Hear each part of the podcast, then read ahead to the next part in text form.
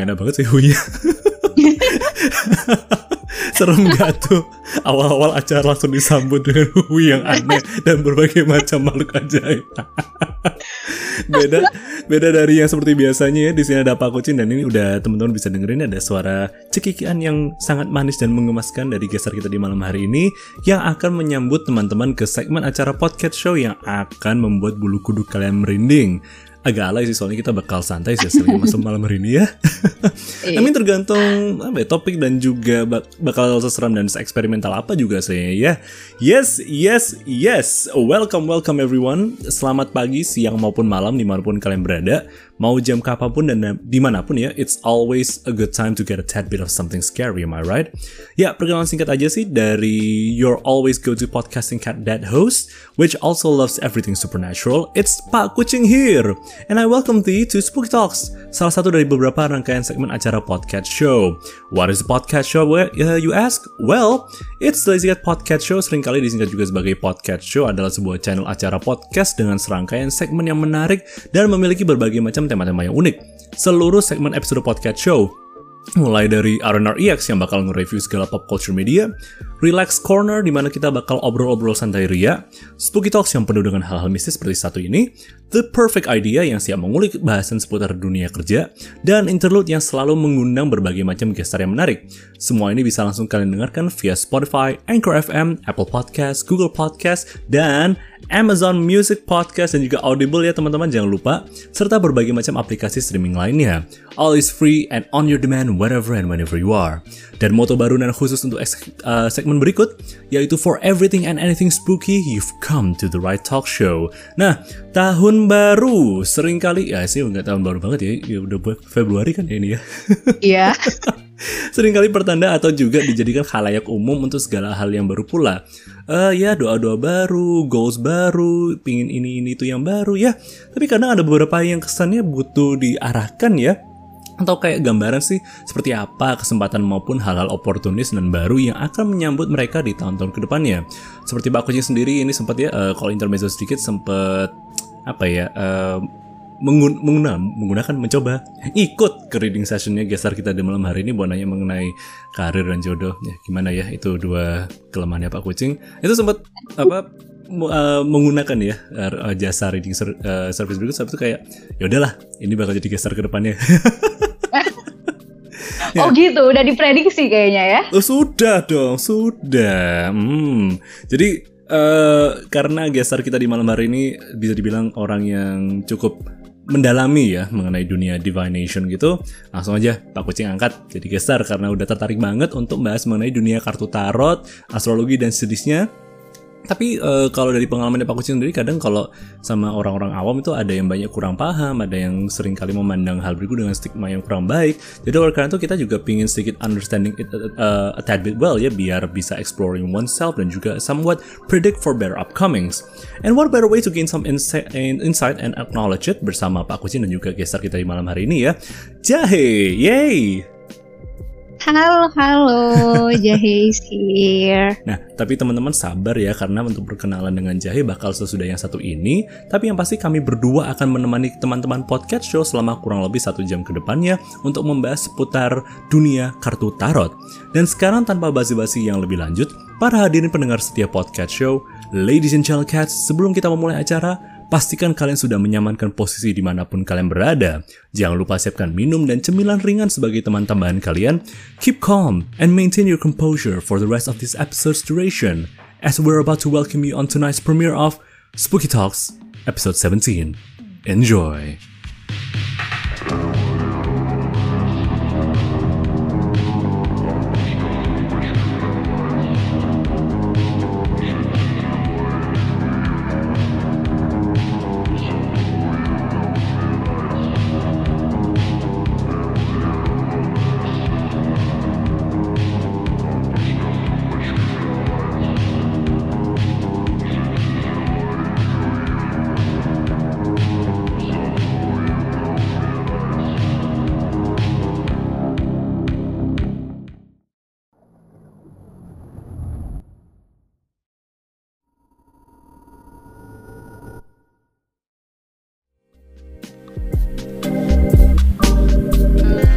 Huha! Welcome back, ladies and gentlemen. Thank you for still sticking with us in tonight's episode premiere of Spooky Talks. Ya, straight to the point sesuai dengan monthly schedule sebelumnya yang udah di, ada di berbagai macam sosmednya Pak Kucing ya. Don't forget to like and follow. Sudah Pak Kucing cantumkan dan jelaskan kalau di episode ke-17 ini kita bakal bahas lebar mengenai dunia astrologi, kartu tarot, dan divination. Kalau boleh intermezzo sedikit nih tadi udah Pak Kucing bahas ya, tapi ada tambahan lagi nih. Untuk bidang dunia berikut itu aslinya Pak Kucing tertarik banget buat bahas, but at the same time memang dasarnya Pak Kucing nggak terlalu apa ya, tidak terlalu fase dan kurang ilmunya. Soalnya kalau mengenai parapsikologi dan metafisika itu ilmu dan senjatanya Pak Kucing itu kurang lebih aura reading, palmistry dan juga urusan gaib lainnya seperti uh, dan juga untuk pengusiran apa namanya eksorsisme itu apa sih bahasa Indonesia aja ya? Eksorsisme apa ya? Kayak Iya iya, aku paham sih. Tapi kalau bahasa Indonesia-nya apa ya? kesurupan itu dia. Aku sempat lupa bahasa Indonesia kesurupan itu apa soalnya nggak enak banget kesurupan bahasanya ya. Nah uh, daripada Pak Kucing makin gedabrus dan juga ke mana-mana bahasannya, langsung aja kita sambut guest star spesial kita di malam hari ini yang sekaligus akan memberi pemahaman penuh bagi kita semua mengenai ilmu astrologi. Making her debut on the podcast show, especially on Spooky Talks, this cute and absolutely beautiful Rhizome will fawn you with her artistic skills and eye opening divination skills. Ladies and cats, please welcome your local ginger. It's Jahe. Paci paci paci. Halo halo Jahe here. Biasanya dikenal sebagai perjahean atau jaheisme, tapi ya bisa dipanggil Jahe. Jahe, perjahean, jahe, jaheisme. Iya.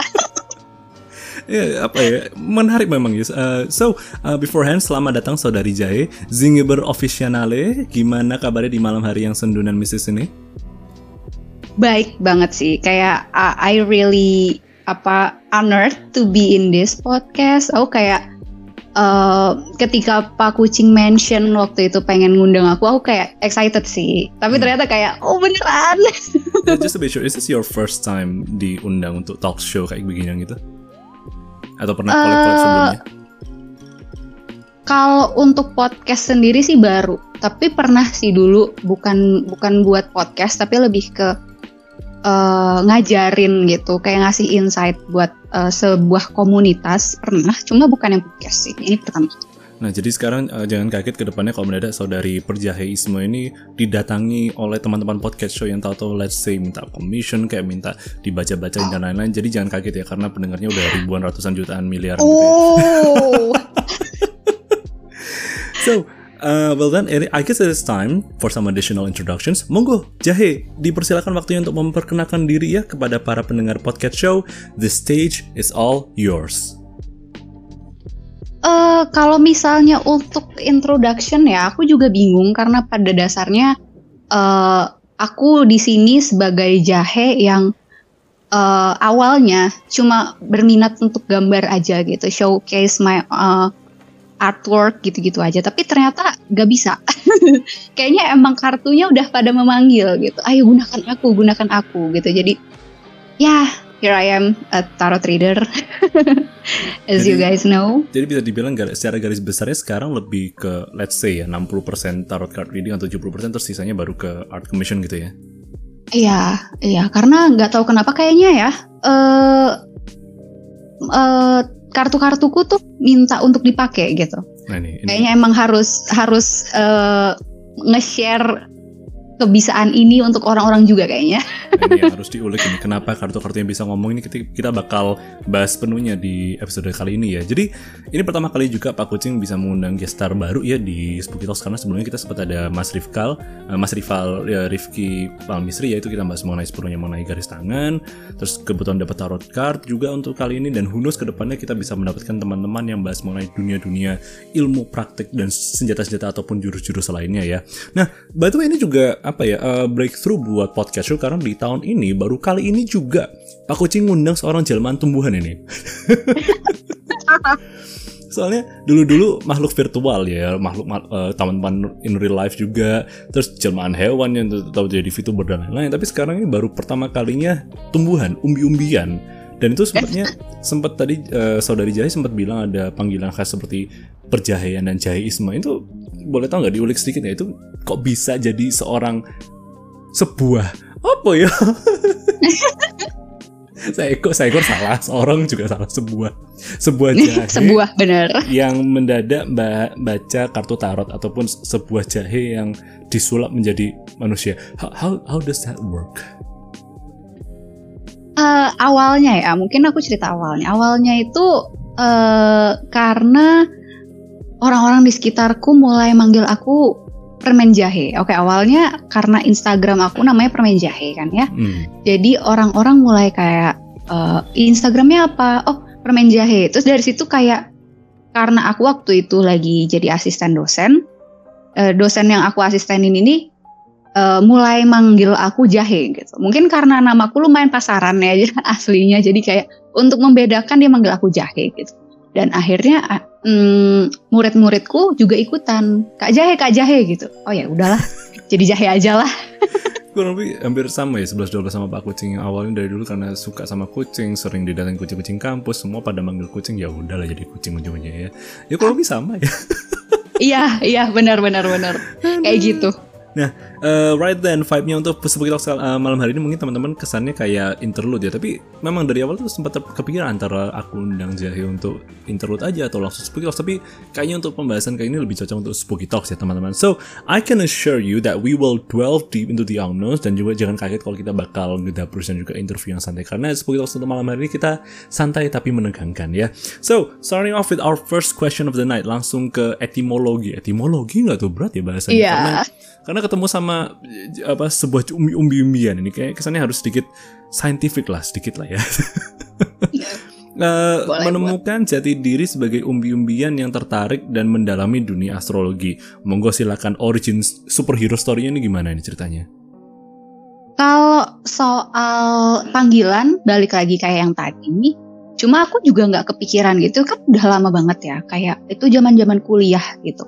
Hmm. Dan uh, untuk masuk ke kayak apa namanya orang-orang uh, punya sosial media mereka dengan nama lain mereka itu baru buat aku. Jadi ketika aku terjun di dunia virtual tuh kayak, hmm, aku dipanggil apa ya gitu. Jadi terus abis itu keinget, oh ya dulu aku dipanggil jahe, ya sudahlah aku jadi jahe gitu. Sesimpel itu sebenarnya. Sesimpel dan sesingkat itu ya. Bahkan sampai Uh -uh. uh, aku bilangnya apa nih? Uh, profile illustrationnya si Jahe sendiri di berbagai, berbagai macam sosmed itu ada wajahnya Jahe yang sangat beautiful dan cantik. Terus habis itu ada kayak tanduk. Itu aku kira tanduk rusa loh. Ternyata Jahe. Iya, eh, sebenarnya karena awalnya karena aku tuh emang suka permen jahe. Jadi sebelum permen jahe, aku tuh kepikiran untuk uh, punya Silahkan username. sebut merek karena saya ingin di endorse. Eh. Aku suka permen jahe eh, bener-bener in general. Kayak oh kayak ketika gumdrops ketika gitu ada ya? permen jahe, hmm, kayak ada permen jahe yang aku belum pernah coba. Aku kayak "Emang aku harus coba yang ini gitu. Hmm, Tapi ke- sebelum itu, aku kepikiran untuk ngasih username aku tuh kalau nggak brokoli goreng, sate What? padang. serius, serius. Kalau itu beneran terjadi, mungkin sekarang aku dipanggil bro atau entah apa pun itu, Eh, atau sa- sate padang maksudnya. Oke. Kayak eh, mungkin emang udah takdir atau jo- jodoh ya jadi Hmm. permen jahe biar nggak dipanggil sat atau bro. Ya, tapi memang obsesi dengan segala hal yang berbau atau mengandung unsur jahe. Sehingga tuh kalau nggak salah, uh, I'm not stalking, cuma men- mengulik info bersama tim podcast show. Ya, I'm not stalking. Itu sempat dapat uh, info kalau jahe sendiri itu suka banget dengan segala hal yang bersifat jahe. Da- Dapat dari dapat makanan ataupun minuman-minuman yang bersifat jahe. Jahe itu juga diposting di sosial media. Jadi kayak udah ya so- ketemu saudara sendiri ya, ketemu dengan keluarga silaturahmi kembali dengan umbi-umbian gitu. Iya, iya.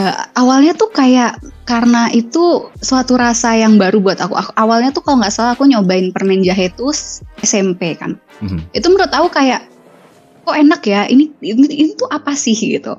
Dari situ aku jadi nyobain nyobain yang ada jahenya gitu. Hmm. Akhirnya baru kayak oh aku suka nih permen ini gitu.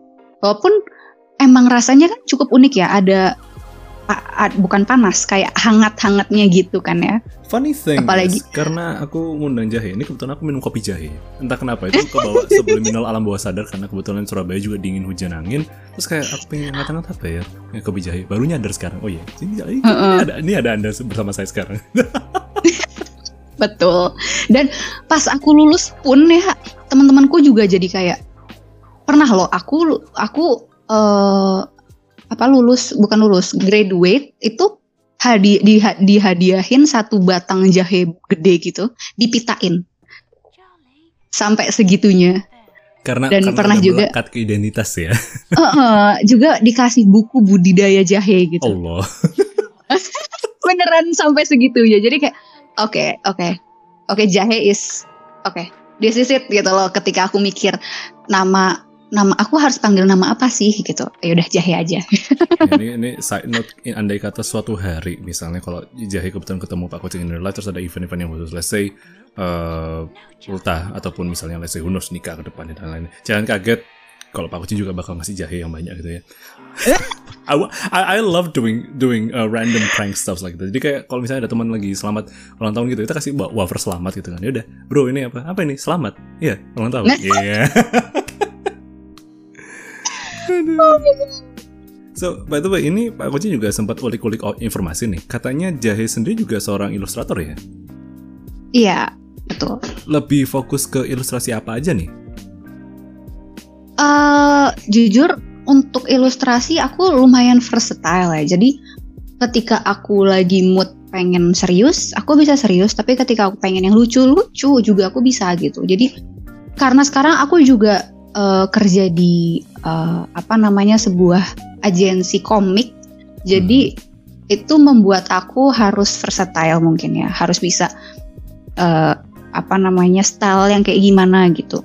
Hmm, Jadi untuk sekarang aku Hmm. jujur aku emang nggak punya style yang distintif kayak emang oh ini nih stylenya jahe gitu. Tapi eh untuk aku ilustrasi adalah suatu kesenangan sendiri sih. Jadi makanya untuk sekarang ya kalau ada commission aku masih pilih-pilih. Jadi eh, bisa dibilang untuk terima commission juga masih sebentar ya, sabar dulu eh, gitu kurang lebih. Heeh, masih masih ya, sebenarnya aku terima commission jalur belakang gitu. Cuma aku kepikiran mungkin ini sudah saatnya aku eh, mungkin akan buka public commission. Cuma mungkin ketika aku emang eh, apa lagi lagi tahu harus gambar yang kayak gimana gitu, biar nggak ada eh, apa namanya perbedaan yang jauh antara art yang satu dan yang lain ya. Hmm, I see. Nah ini nih, ini barusan Pak Kucing juga dapat informasi nih. Ah, nih, ini ada nih. Mm-mm. Informasi dari tim podcast show sedikit out of topic dulu, but if I remember correctly, Jahe sendiri juga sangat fasih di dunia toko-toko perikemenan ya ini ya. So, um, what's your favorite ikemen character or idol? Iya, baik dari game media maupun Menarik. Dihajar Kalau- pertanyaan asing nggak tuh? Kalau ikemen sendiri sih ya, kalau eh, secara gepeng itu aku lagi suka salah satu karakter di Tears of Timus itu Hmm. kayak Joseimu Game kayaknya ya. Itu Hmm. ada satu tokoh namanya Artem. Hmm, Nggak tahu itu kayak menurut aku eh sosok cowok yang aku butuh ada di situ gitu loh. Tapi kan ya balik lagi itu kan gepeng ya, nggak nyata gitu. Kalau cewek mungkin kalau VTuber eh, dan nggak tahu ya kalau cewek aku cuma into satu VTuber Hmm. dan kalau udah familiar sama jahe mungkin tahu siapa yaitu Mika Melatika. I know. Mika Melatika Niji Sanjaidi. Iya, udah udah ketebak banget gitu ya. By the way, um, ada informasi tambahan. Ini sesama Hmm. penggemar skate dance ya ternyata ya. Serius Pak Kucing? Iya, tapi ngenyari manganya udah susah banget sih ini. Jadi dulu cuma ngikutin animenya aja. Mau gimana lagi? It is my favorite favorite Sawangan sih. so ditebak ini karakter manga juga. siapa ya? Bener. Bener bener bener. Itu apa ya? Salah satu nggak selain One Piece ya, aku juga pencinta berat One Piece. Itu tuh Hmm. salah satu anime yang cukup mengubah pa- cara pandang jahe terhadap emosi manusia. Serius, ini serius loh. Gila, gila, gila. Jadi kayak bener-bener life changing buat aku. Apalagi dulu aku lumayan gak peka dan emotionally unavailable apalagi kepada orang-orang sekitar.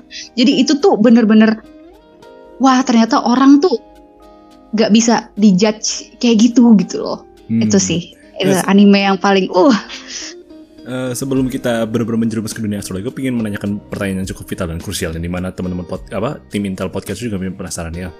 Lebih uh bosun sama siapa nih kalau di dance? Hmm.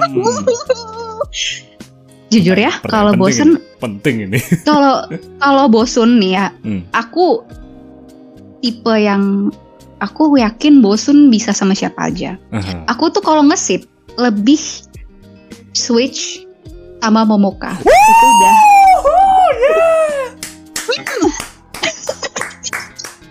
suka aku suka aku pertanyaan per- apa jawaban yang bilang kalau bosen sama siapa aja memang bisa tapi aku su- suka kalau dia sama uh, Onihime ya. tapi kalau switch aku aku pingin mengarah ke sana ternyata disebut sendiri kalau dia yes teman baik Betul. jabat tangan saya sekarang Iya. Eh, sorry teman-teman ini harusnya spooky talk tapi malah jadi interlude ya Tapi kalau bosun apa ya? Kayak kita udah lihat gitu dari awal sampai akhir manga kita udah tahu sebenarnya dia akan sama siapa. Gak Iya. tahu kenapa aku udah punya feeling gitu. Tapi Hmm. kalau switch kayak hmm entah sama Momoka apa satu lagi si Yuki ya kalau nggak salah. enggak lah udah fix buka aja mah Oh iya, tapi ada dua kan, kandidatnya ada dua kan, dan Iya, aku pernah ter- terpecah belah sama temenku gara-gara itu loh. sama Pak Gucci dulu juga kalau ketemu per- pernah ada ketemu apa ketemu sama teman-teman di Jepang pas kita lagi basket sempat debat berat gara-gara itu tak juga pernah kok Bener, aku ber- kayak nggak sama Momoka, nggak sama ini gitu. Aduh, gimana ya? Tapi Hmm. in the end switch memang sama Momoka, canon. Hmm, canon fix ya. Aku aku suka kalau udah ketemu uh, sama gestar maupun temen ya udah sharing one brain cell ini kayak klop ini pasti ke depannya. We're gonna have a good one tonight. So, Yeah. um, kartomancy, uh, astrologi dan kawan-kawan ini pengalaman di dunia bidang berikut udah berapa lama aja dan juga yang mengawali itu itu itu apa sih yang membuat Dikau tertarik dan menekuni dunia berikut? Hmm, this is gonna be interesting karena aku awalnya mungkin ya aku aku akan cerita awalnya kenapa aku awalnya tertarik karena sebuah anime, Apa nih? sebuah anime masaku kecil. Jadi waktu kecil aku sering banget nonton sojo apa magic magical sojo gitu, sojo Hmm. anime. Eh, Maho Sojo, ha, Maho Sojo dan aku suka banget sama anime satu ini. Namanya Doctrine. Satu satu angkatan ini. Iya.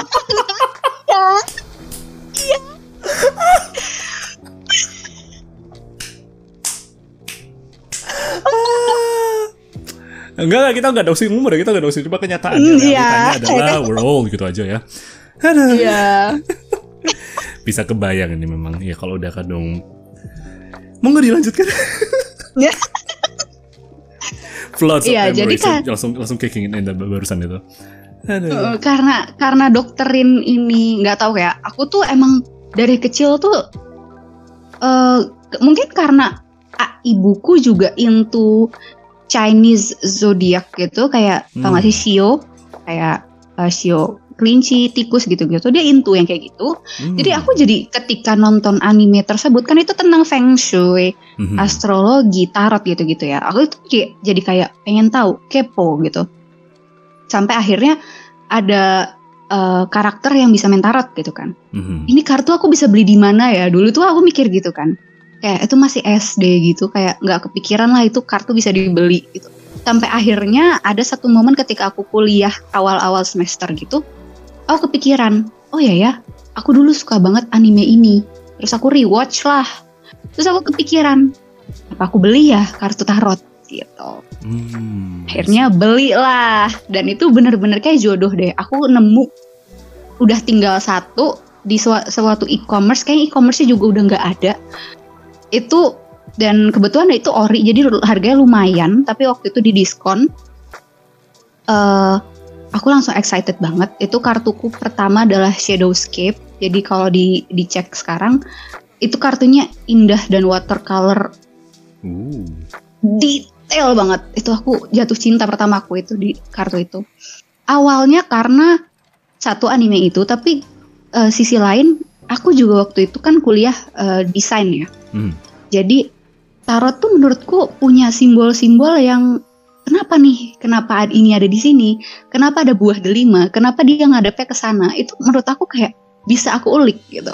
Kayak semiotikanya gitu loh kalau lebih. Heeh, heeh. Hmm. Iya, aku kayak ini kenapa ya? Kenapa kartu tarot ini bisa dibuat sebagai media ini gitu kan? Akhirnya kepo lah, belajar uh, pendekatan bonding sama kartunya udah sampai sekarang. Jadi Karena eh, nggak tahu kenapa. Ranah tahu Heeh. berapa lamanya udah berapa lama nih kayak mendalami dan juga menjalani gitu. Udah Eh 2015. udah oh udah lama banget berarti ya menekuni Iya, eh, iya. suhu suhu 2015. profesional udah di sini Apa? apa eh, Takumi ya udah udah datang di sini kurang lebih ya teman-teman eh, dulu aplaus dulu suka aku kalau udah ketemu sama yang udah let's say taraf profesionalismenya di atas lima tahun ini enak ini bahasannya pasti pasti men- mendalam dan jeru ini biasanya Waduh, waduh, waduh. Eh, by the way, eh, tadi menekuni selama lima tahun diawali dari kuliah dan juga dari dokter Rin. Eh, kalau Mhm. mempelajarinya itu pure otodi- otodidak atau ada kayak semacam tokoh mentor? Alah kayak anime apa aja ada ada mentornya gitu ya? Atau ada bareng sama komunitas atau circle gitu? Awalnya aku justru otodidak. Aku Hmm. belum ketemu ketemu apa komunitasnya sama sekali. Tapi dulu waktu itu udah tahu gitu. Oh, Hmm. ada komunitas ini di Jakarta, tapi belum aku samperin sama sekali. Deh. Bener, belum aku samperin sama sekali sampai akhirnya aku eh, punya dan belajar sendiri dua tahun kemudian. Eh, wait, dua tahun apa tiga tahun kemudian aku baru nyamperin eh, komunitas tersebut. Ketika aku udah bisa gitu, ketika aku udah punya kliennya sendiri, udah pernah baca, udah ada jam terbangnya, baru aku samperin em, apa namanya komunitas tersebut karena sebenarnya awalnya mau research, mau research karena aku sedang mau bikin eh apa namanya mini project buat diri aku sendiri gitu. Cuma kayaknya belum kesampaian sampai sekarang karena itu kayaknya akan makan waktu banyak banget. Jadi di sana malah aku menemukan orang-orang yang punya kebiasaan lainnya gitu. Oh ternyata tarot tuh bisa diginiin. Hmm. Tarot tuh bisa di di di apa ya? Diffusion, bukan diffusion kayak di Kok- dibarengin baca sama ini. fusion gini. Iya. Iya, jadi kayak bisa barengan sama ini, ba- barengan sama kartu apa namanya? Kalau Pak Kucing tahu ceki itu Ah. Bisa. Hah? bisa barengan sama iya bisa loh. Sama apa kartu oracle juga bisa dibarengin, tapi kayak macam-macam. Jadi ketika itu aku tahu kalau reader tuh punya metodenya masing-masing. Jadi Hmm. Orang-orang tuh tinggal milih suka cara komunikasi seperti apa atau suka me- media yang seperti apa dibarengin kah sama ini atau cuma tarot doang atau sama pembacaan astrologi juga. Jadi sebenarnya itu udah kayak tinggal kayak apa ya? read- eh, apa klien tuh eh, harus tahu juga gitu. Hmm, jadi ibarat Mereka maunya apa? kayak basis satu ilmu dan maupun media-media lainnya bisa saling dihubungkan ya kurang lebih. Benar, benar, benar, benar. Hmm, I see, I see. Berarti untuk saudari Jaya sendiri dalam tahun keberapa baru memberanikan diri untuk let's say apa namanya buka jasa reading ke seorang klien? Aku tuh awalnya baru belajar tiga bulan, aku langsung udah berani baca. Gila, gas banget. Apa? Eh enggak eh, tiga bulan aku baru berani buka tarif. Tapi sebelumnya aku udah baca buat temen-temenku dan Hmm. mereka bilang eh udah apa ya? Udah resonate gitu. Hmm. Jadi dari situ aku kayak oke, mungkin aku udah mulai bonding sama kartu ini. Jadi dari situ aku coba untuk eh, apa namanya punya jam terbang sendiri gitu Hmm, dan oh turns out turns out aku ternyata bisa juga ya udah langsung dari situ semua ya. tinggal mengalir Hmm, hmm. Hmm. Kalau tarif nih eh, untuk teman-teman yang pendengar podcast yang sangat umum ya di dunia berikut, untuk jasa tarif sesi atau durasi jamnya itu kayak gimana? aku bukan aku bukan durasi tapi lebih ke topik jadi misalnya topik waktu eh, Topik. dia butuh Hmm. cuma topik relationship. Di- jadi aku cuma eh, charge topik itu aja mau berapa pertanyaan mau berapa kartu nggak apa-apa yang penting eh, masih sekitar itu pertanyaannya Masih sekitar satu kalau topik. boleh tahu nih, boleh kasih kisaran harga nggak range? Jadi biar teman-teman udah siap menggocek dompet untuk tahu-tahu aku siap nggak bayar logika ini sekarang. Dan mungkin Pak Kucing Aku- ke depannya tahu-tahu langsung, iya. Ini, ini kan kemarin sempat yang ikut yang sesi waktu itu free reading ya malam Sabtu itu ya, malam Minggu itu ya. ya Nah, Eh, itu free karena aku biasanya emang buka apa space untuk free reading tapi sesuai eh, tema ya ada temanya Hmm. itu setiap sebulan sekali setiap full moon karena biar aku nggak capek kali ya Nah, ini ini bakal jadi pertanyaan yang khusus buat nanti ke depannya. Tapi kembali lagi ke Oke. tarif nih. per topik Tarif ya? aku per topik 150. topiknya ini pun juga ada kayak semacam batasannya gitu nggak kayak eh, apa ya kalau secara garis besar karir romansa jodoh Ya. terus ada, ada apa lagi ya kalau boleh tahu eh sebenarnya jadi gini, topik tuh biasanya lebih general ya, biar kamu bisa kayak eh nanyanya sesuai sama apa yang benar-benar kamu tanyain. Jadi biasanya emang revolve around relationship, karir atau kayak misalnya per tahun gitu ya. Tahun 2023 gimana gitu. Itu juga bisa Hmm. atau kayak aku pengen self improve buat diri sendiri gitu apa yang harus aku lakukan atau kayak spiritually gimana past life juga bisa tapi ya baik lagi kamu harus pilih topiknya Hmm. Jadi benar-benar pure ada eh, diyakinkan dulu ya mau yang ditanyakan apa daripada malah nggak yakin dengan diri sendiri dan permasalahannya gitu. ya. Ini enak ini Betul, kalau udah betul. pembahasannya kayak gini, Pak Kucing bisa nyambung sedikit karena Pak Kucing juga eh, psikolog, eh, psikolog ya, jadi agak sedikit ada nyambung dari per- perkara pembahasan konseling dengan seorang klien. Tapi ini kebetulan medianya aja astrologi dan kartomansi ya.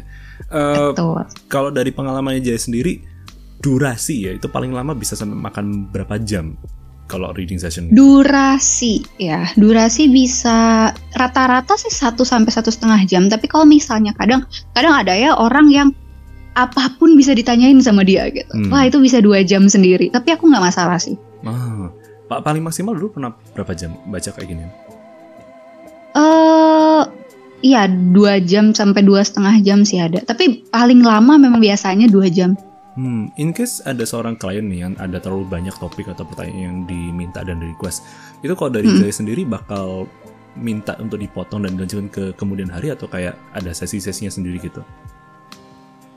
Eh, biasanya aku emang udah janjian sama kliennya bisanya kapan dan free-nya kapan jadi lang Hmm. aku mau langsung selesai karena kalau ditunda besok-besok atau dipotong gitu eh, kadang udah apa ya kartunya tuh udah nggak mau bahas itu lagi gitu I, I see. Oke. Kemudian untuk batasan-batasan lainnya nih mengenai limitasi pertanyaan, ada ada nggak boundaries yang bisa di apa ya yang boleh dibahas? Ada beberapa yang sekiranya jangan sampai dibahas juga itu ada I see aku nggak akan bahas kesehatan Oh, oh. karena itu biarin itu ada profesionalnya sendiri gitu kamu tinggal tanya mereka kalau Oke. apa ya aku Hmm. cuma akan menjawab sesuatu yang I'm capable to do gitu kayak misalnya ya tanya relationship atau karir kamu butuh pencerahan di situ ya oke tapi kalau soal kesehatan ya aku, bukan di aku Hmm, em- memang belum memahami ilmunya atau pembacaannya atau mem- Nggak, lebih aku nggak mau. lebih ke aku nggak mau Oh. dan kartu-kartuku juga nggak mau menolak see. ini ini bakal kita bahas mengenai kenapa kok bisa kartunya juga ikut mempengaruhi Ken- proses berikutnya. Tapi sebelumnya kita eh, pingin tadi mengulik mengenai personal life juga udah dan sekarang kita bahas mengenai terminologi, praktis dan juga ilmunya ya. Dunia Mhm. kartu tarot ini eh, kita mulai dari mana dulu ya? Mungkin lebih ke tarotnya sendiri ya. Kayak implementasi jenis-jenis decknya dan juga cara pemakaiannya itu menurut Jaya sendiri gimana kan juga sempat nyebut apa alternatif media maupun kombinasi fusion gak tuh fusion gatai dengan Hmm. dengan berbagai macam media lainnya itu menurut pengetahuannya eh, saudari Jahe nih eh, please explain to Uh-uh. us dengan pemahamannya Jahe sendiri Oke, dengan pemahaman aku ya, karena menurut aku ini akan menjadi hot text untuk beberapa reader. nah ini ini, ini, ini karena eh, memang aku eh, sengaja titik apa bold italic underline font size 72 Arial bold ya bagi teman-teman soalnya aku Mhm. juga tahu ada beberapa teman-teman yang juga eh, apa ya mengulik dunia berikut dan juga ada interpretasinya mereka masing-masing dan kadang Mhm. kalau ikut nimbrung sama bahas mengenai mereka kadang penjelasan juga bisa Wait, beda-beda Hmm? wait, wait, wait, wait. Oke. Kepencet, sorry. Eh, ada, ada gangguan-gangguan bisnis ini. nah, kembali lagi eh, kan ada beberapa teman-teman itu yang ngasih penjelasannya mereka sendiri-sendiri dan ada kadang itu yang agak sedikit melibet dan Mm-mm. apa ya ibaratnya kayak sama sih 11 12 kayak teman-teman komunitas Gundam ya jelasin kayak cara ngechat dan juga pakai chat yang apa itu pasti bervariasi dan tergantung subje- eh, subjectively speaking ya menurut mereka yang paling bagus ini. Nah I, I don't- jadi sebelum teman-teman datang wah as- aslinya kayak gini-gini nah, ini purely dari pemahamannya Jahe. Jadi eh, mau dibilang hot taste dan lain-lain pure kita sharing ilmu aja ya. So kalau ada teman-teman yang mau macam-macam, maju dulu ke Pak Kucing. Eh, this is my show. usah Baik. Jadi kalau aku ya, aku sendiri tipe yang uh, merasa ini kalau tarot tuh sebenarnya bisa ada apa ya logically itu bisa di apa ya dijabarkan gitu nggak harus berkaitan sama mistis kayak misalnya uh, oh tarot tuh diisi gini gini. Gini enggak juga gitu loh nggak semua. Nggak semua tarot reader uh, kartunya bisa diisi gitu. Jadi hmm. kalau dari aku pribadi adalah lebih ke ketika kartu itu udah di tangan kamu dan kamu shuffle dan akhirnya kamu ambil beberapa kartu itu itu ya purely subconscious kamu gitu. Dan aku hanya ngeinterpretasi, in, ngeinterpretasi apa pun yang kamu ambil. Nah ibaratnya kayak main dadu dadunya tapi kayak kan dadu kan biasanya satu per enam ya maksudnya chance-nya adalah satu per enam gitu. Kalau ini tuh ya Misalnya kamu harus ambil tiga ya tiga per tujuh delapan kali dua tujuh puluh delapan kali dua berapa? Seratus lima Seratus lima puluhan, ya seratus lima puluhan gitu kan. Ya hmm. itu tiga per uh, seratus lima puluhan tersebut. Apa pun yang kamu ambil, aku akan baca sesuai uh, ya apa yang kamu ambil sebenarnya. Hmm. Eh, Jadi ketika uh, udah diambil, iya ya. Satu satu deck berarti totalnya berapa? 150-an tadi atau 78? Enggak, satu satu deck itu 78, tapi karena aku ambilnya reverse. Oh. Aku jadi jadi ada ada tarot reader yang cuma upright aja. Upright? Oh, upright yang, itu yang nggak reverse ya? Ya, ada yang cuma uh, upright yaitu nggak reverse, non reverse. Dan kalau aku emang tipe yang selalu harus reverse. Boleh dijelasin? Jadi beda-beda nih. Maksudnya upright dan reverse ini gimana? Apakah gambar dan posisi kartunya juga bisa mempengaruhi uh, proses pembacaannya dan juga reading sessionnya gitu kan tuh? I'm, betul I'm, betul. I'm jadi confused. Tapi interesting betul betul. ya. jadi ketika kartu itu terbalik ada sesuatu yang kamu harus tahu nih. Entah itu terdelay kah? Atau energinya bertolak belakang kah? Atau kamu disuruh nunggu dulu kah? Atau ada yang suatu yang kamu harus work with dulu terlebih dahulu untuk membalikkan kartu tersebut gitu. Hmm. Jadi ketika reverse itu ada ada apa ya? Ada highlight di situ. Apa nih dari warningnya gitu. Hmm. Gitu sih. Karena kalau upright semua, walaupun aku tahu uh, kartu upright juga nggak nggak semuanya bagus ya. Tapi mostly kartu upright itu punya makna yang oke, okay. Ma maksudnya makna yang sangat positif gitu. Dan hmm. aku nggak tahu kenapa dari dulu kartu-kartuku tuh nggak suka di upright. Jadi emang lebih suka ya udah apa adanya. Kalau emang kartumu begitu ya begitu. Jadi tapi aku bukan tipe orang yang bikin orang kepikiran misalnya kan misalnya dapat kartu jelek gitu ya. Hmm. Tapi kayak bikin orang oh, kartunya jelek enggak, tapi kayak lebih ke kamu harus uh, work with yourself dulu nih sebelum kamu bisa nge-unlock kartu ini gitu. Jadi aku pengen sebisa mungkin uh, tarot itu juga suatu apa ya enlightenment buat orang-orang yang uh, ngebaca gitu dibacain jadi kayak kadang ada ya kalau misalnya dapet uh, apa kartu tapi jelek tuh kepikiran kan kayak hmm. aduh jelek nih jelek nih gitu kan tapi di aku nggak karena aku akan mengusahakan gimana biar dia improve di situ instead of mikirin itu. I see. Kembali lagi mengenai deck ya. Jadi tadi kan sempat bahas decknya beresonansi, decknya bisa apa ya uh, apa ya bisa dibilang ada, semacam their own voice. Itu memang kalau di dunia di dunia kartomancy kartu tarot gini udah ada koneksi ya. Ada apa memang bisa dibilang jodoh atau kayak tahu-tahu udah udah saklek aja dengan nggak tahu deck gitu. Bener. Itu jujur kartu tarot itu kadang ada yang bisa bonding ada yang nggak bonding. Jadi ketika kamu nggak bonding dengan kartunya kamu akan sulit baca kartunya. Aku nggak tahu ini case di aku ya. Aku selalu uh, apa ya pastiin kartuku bisa bonding karena ketika nggak bonding aku bener-bener clueless kamu baca kamu kamu ngeluarin kartu apa. Not, not gonna lie, this is some next level anime shit right here. Jadi kayak bener-bener ketemu dengan senjata yang salah satunya gitu kan. Bener, kayak, kayak bener, bener, bener. Gitu, kurang lebih pas lagi di one gitu udah that's the one gitu ya. That's that's Dan, amazing. interesting. Hmm. Em, dan eh, lucunya ada temenku yang emang misalnya nih beda deck eh, kayak satu deck A sama deck B gitu. Ketika Hmm. deck A dia cara ngomongnya mungkin lebih feminim, lebih lebih halus. Tapi ketika dia pegang ke deck B gitu, mungkin yang emang artnya lebih dark atau apa, dia lebih tajam langsung kayak eh, brutally honest gitu. Sangat Bisa kayak gitu. ya. See. jadi kadang kalau untuk yang peka dan emang bisa ngerasain energi gitu, bisa bisa sampai segitunya kalau bonding sama kartunya. Kalau kita ketemu in real life, I wanna I wanna try diri langsung dan pengen nyoba ngerasain deckmu. Iya.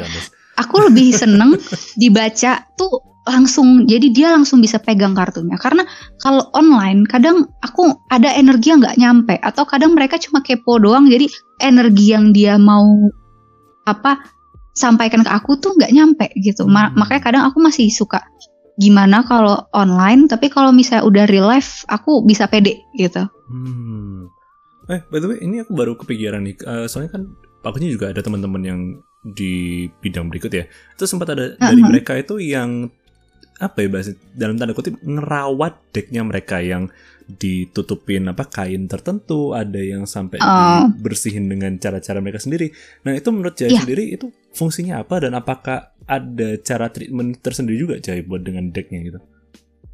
tergantung jadi kadang ada kadang ada deck yang super high maintenance karena emang sifat energi mereka kayak gitu. Jadi ada yang emang aku mau dimandiin cahaya full moon gitu atau aku pengen di, dipakein kristal atau aku pengen dipakein musik gitu. Kayak mu- mungkin pakai garpu tala berapa kali gitu. Atau aku sesimpel dijemur aja di matahari ada yang kayak gitu atau cuma pengen ditaro di apa bareng sama tumbuhan apa ya kayak macam-macam bener-bener kita harus satu mungkin kita harus bonding juga sama kartunya jadi kita tahu mereka feel refresh karena apa You, you have no idea. Aku sambil bener-bener kayak jaw drop kayak sampai segitunya. That's fucking cool gitu. Bener-bener asik gitu loh yang sampai harus disiapin kristal jadi biar energinya nggak tahu ya bahasanya mungkin antara recharge atau di ya recharge dikembaliin gitu ya. Kalau kalau jadi Ha-ha. sendiri juga sampai kayak gitu nggak? Atau atau ada metodenya sendiri? aku tergantung ini sih tergantung kebutuhan deckku sendiri. Deckku nih pengennya apa? Pengen sinar bulan kah? Pengen cuma di shuffle aja sama aku dan aku balikin ke state pada awal. Maksudnya di, dikembalin ke state tuh kayak aku bener-bener eh, apa ngurutin dari the full sampai the world dan dari dari uh, wands sampai pentacles itu aku bener-bener urutin dari kayak pertama aku beli gitu Hmm. kadang ada cuma butuh itu aja ada yang eh, aku harus dipakein kristal ini tapi so far deck aku belum ada yang kesentuh kristal karena kayaknya mereka masih belum butuh segitunya sih I see. Berarti how how exactly do you know di saat kartu tarot tersebut butuh untuk di recharge atau kayak kamu tanya. Kamu tanya. Kalau Jadi- tell, tell us more like elaborate on that. Kalau dari pengalaman aja kayak, Ah, kayak gimana sih? kalau kalau dari aku aku akan tanya decknya. Aku shuffle aku tanya kamu akan lebih seneng ketika aku cleansing seperti apa? Dari situ aku tawarkan pilihan dan mereka akan jawab aku lebih suka kayak gini. Ya udah dari situ aku akan oke kamu lebih suka eh, cahaya bulan kamu lebih suka cahaya matahari kamu lebih suka di reshuffle aja di diurutin kamu lebih suka pakai musik mungkin Hmm. kayak gitu Mm-mm. jadi langsung ke decknya sendiri I kamu maunya seperti apa Oh kalau Mm-mm. kalau Pak Kucing sendiri kan kayak ini kita kita langsung bahas yang uh, to some real deep shit right here ya. Jadi uh, Oke. kalau Pak Kucing mengenai senjata goib ya. Ini ini Mhm. sama-sama sharing. Kalau Pak Kucing sendiri kan uh, kadang kalau senjata itu tak ajak ngobrol juga sama, tapi lebih ke pe- permulaannya kita meditasi dulu terus kemudian mereka yang datang ke kita. Kalau Mm. kalau harus digambarkan secara umum ya dan dan dan yang enak ya mungkin kalau teman-teman yang sering nonton anime itu kurang lebih kayak Naruto pas lagi ngomong sama Kurama lah kurang lebih itu kayak gitu ceritanya oh I see kurang lebih kayak gitu nah eh, jadi eh, habis itu kita baru ngerti lagi apa yang harus di ya negosiasi lah ngepan ya uh, butuh Mm. apa dan lain-lain apakah butuh mem- membenahi spiritual mental ataupun fisik dan lain-lain tapi kalau Jai sendiri eh pas ngajak ngobrol pun itu kayak samakah apakah diawali dengan meditasi atau langsung you just spiritually connect with the card and then they come with you through a vision atau kayak, kayak gimana ceritanya Kalau apa ya? Kalau ketika aku jadi gini, mungkin mungkin kenapa tarot-tarot deck aku itu eh bukan tipe yang high maintenance. Karena kayaknya menyesuaikan sama akunya. Hmm. Jadi aku kalau misalnya emang butuh guidance, biasanya mereka akan ya udah ya udah lu bisa baca gue gitu. Dan ya udah aku akan shuffle aja dan biasanya kan kalau shuffle eh, suka ada yang jatuh ya. Itu Hmm. kayak itu biasanya aku baca dari situ dan dari situ aku cuma aku mindlessly aja gitu cuma eh, mengutarakan keresahan atau kenapa kenapanya dan dari situ mereka akan jawab gitu. just comes out of whim like gitu kadang ya Heeh. I Karena-. Iya, walaupun memang ada sih, ada yang harus meditasi dulu, harus yang kayak punya ritualnya sendiri dulu. Makanya balik lagi, eh tarot reader itu beda-beda karena ya itu mereka punya keunikan sendiri dan dia bersama decknya itu ya itu itu keunikan mereka. Mereka punya caranya sendiri untuk berkomunikasi, punya caranya sendiri untuk ngasih tahu kliennya Hmm. gitu. purely beda dari uh, practitionernya dan juga dari decknya ya jadi bener-bener Iya, uh, everyone's game lah anggapannya ya tahu-tahu ada dengan Betul. cara-cara sendiri interesting betul betul. Oke, by the way kalau Jai sendiri kan tadi sempat bilang dari satu deck ada 78 ya itu ada satu Ha-ha. kartu yang paling difavoritkan atau kayak yang paling kuat resonansinya gitu. Does does it work like that though? Bisa, bisa, bisa, bisa. Ini kartu yang kamu gitu. Itu Hmm. bisa. Kalau aku personally ya, ketika aku melihat kartu tarot, aku akan selalu fixated kayak aku pengen the devil-nya memanggil aku. Hmm. Gak tau, aku lebih ke kartu the devil sama kartu death. Karena itu biasanya kartu yang paling aku tahu aku harus punya dia dari kartu-kartu tersebut. I see. Berarti Mungkin karena aku Capricorn, Capricorn itu punya apa ya? eh kalau di kartu tarot itu the devil itu adalah Capricorn gitu. Jadi ah I resonate so much with the devil sama Death. Kalau Death mungkin Scorpio ya, cuma kayak gak tahu kenapa aku selalu jatuh cinta sama kartu Death-nya semua deck aku.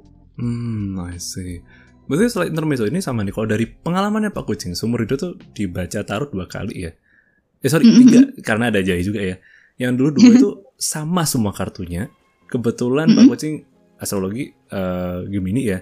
Terus kartu yang Mm-mm. muncul tuh yang paling top marco top nomor satu mesti The World, entah kenapa. Terus kedua The Oh. Fool. Aku aku lupa Mm-mm. lupa inget dulu pembacaannya kayak gimana. Tapi kalau menurut Jai sendiri Mm-mm. ini bisa diulik nggak? Kok kok bisa kayak gitu? Bisa kayak kalau misalnya patternnya selalu sama, mungkin emang ada yang eh apa ya? Ada yang ingin disampaikan gitu. Nah, Hmm. kalau ka- kartu The Fool sama The World itu adalah kartu pertama dan kartu terakhir. Hmm. Dan kartu The Fool itu apa ya? Kalau di dalam eh apa kalau misalnya belajar tarot itu ada yang namanya The Fool's Journey. Dan si The Fool ini tujuannya adalah ke The World ini. Nah, kalau misalnya dapet kartu-kartu tersebut, mungkin ada siklus di mana ya mungkin ini siklus Pak Kucing udah selesai. Hmm. Kita, kita ganti ke siklus baru. I see. Ini ini ini agak sedikit eye opening dan Pak Kucing kayak damn. Episode yang cukup gimana ya? Ah, I, I I can't wait to um to meet you in real life ataupun kalau ada sesi dan kemudian ke depannya bakal tahu-tahu. Jadi gas, no, sawer. Aku- Saya butuh jasa reading mendadak. Nah, tadi kan sempat kita bahas mengenai astrologi ya, tadi sempat ada Capricorn dan Death dan lain-lain gitu. Eh, bedanya atau kayak kaitannya nih antara astrologi dengan kartu tarot yang diimplementasikan oleh Jah ini gimana kaitannya? Hmm, oke. Jadi awalnya aku juga nggak percaya astrologi. Bukan percaya sih, lebih kayak aduh astrologi itu not for me gitu kan. Sampai akhirnya aku belajar tarot dan ketika aku baca-baca aku cari tahu ternyata banyak hubungannya sama astrologi gitu. Hmm. Jadi ketika aku akhirnya belajar dan apa sih uh, uh, apa namanya kaitannya tuh apa dan di mana dan, dan ternyata 22 kartu tarot yang major arcana itu lengkap sama planetnya juga. Jadi uh, ada 12 kan ya zodiak ada 12 hmm. dan sisa sisa berapanya tuh? Sisa 10 ya. Hmm. Sisa 10-nya itu planet gitu. Jadi ketika aku sadar, aku sadar kok kok terlalu terlalu cocok gitu. Akhirnya aku cobalah uh, mempelajari astrologi gitu. Karena di tarot juga ada empat ini ya empat empat jenis min, uh, minor arcana. Itu ada uh, wands. Wands itu kayak uh, tongkat gitu. Kedua ada cups. Cups itu ada air yang itu elemennya air wands itu api dan ketiga ada sword sword itu pedang dan itu elemennya angin dan ada pentecost pentecost itu representasi dari tanah atau koin hmm. nah dari keempat itu kesamaannya sama astrologi adalah mereka sama-sama punya elemen, elemen yang sama. Jadi ketika uh, fire kan jadi uh, kalau misalnya kartu remi kan ada kayak Jack, King, Queen gitu-gitu kan ya. Hmm. Sama di tarot juga ada, ada Page, Knight, Queen, King juga ada. Nah, trade-trade uh, court cards itu sama seperti uh, zodiac sign, astrologi. Jadi ketika aku ingin mengenal court cards tersebut akan lebih membantu ketika aku tahu aku mengenal astrologi apa trait-trait zodiak sign-nya seperti apa. Nah, dari situ aku belajar dan malah astrologi ini mind blowing banget gitu. mind, mind blowing kayak gimana nih? Uh... Karena ketika aku pelajari ya ternyata nggak sesimpel itu mm-hmm. nggak nggak yang kalau orang-orang tahu cuma 12 gitu ya mm-hmm. nggak nggak se, nggak sesimpel itu itu way more than that gitu jadi ketika akhirnya aku uh, pelajari ya ternyata ada lagi ternyata ada lagi ternyata ada lagi dan itu nggak berhenti berhenti sampai sekarang aku masih belajar dan belum belum di, bisa dibilang menguasainya gitu karena mind blowing mind, mind blowingnya gini uh, Pak Kucing tahu bird chart kah? Pernah dengar. Atau pernah dengar? Pernah dengar. Mm. Nah, itu kan butuh ini ya, butuh waktu atau jam lahir ya. Mm -hmm.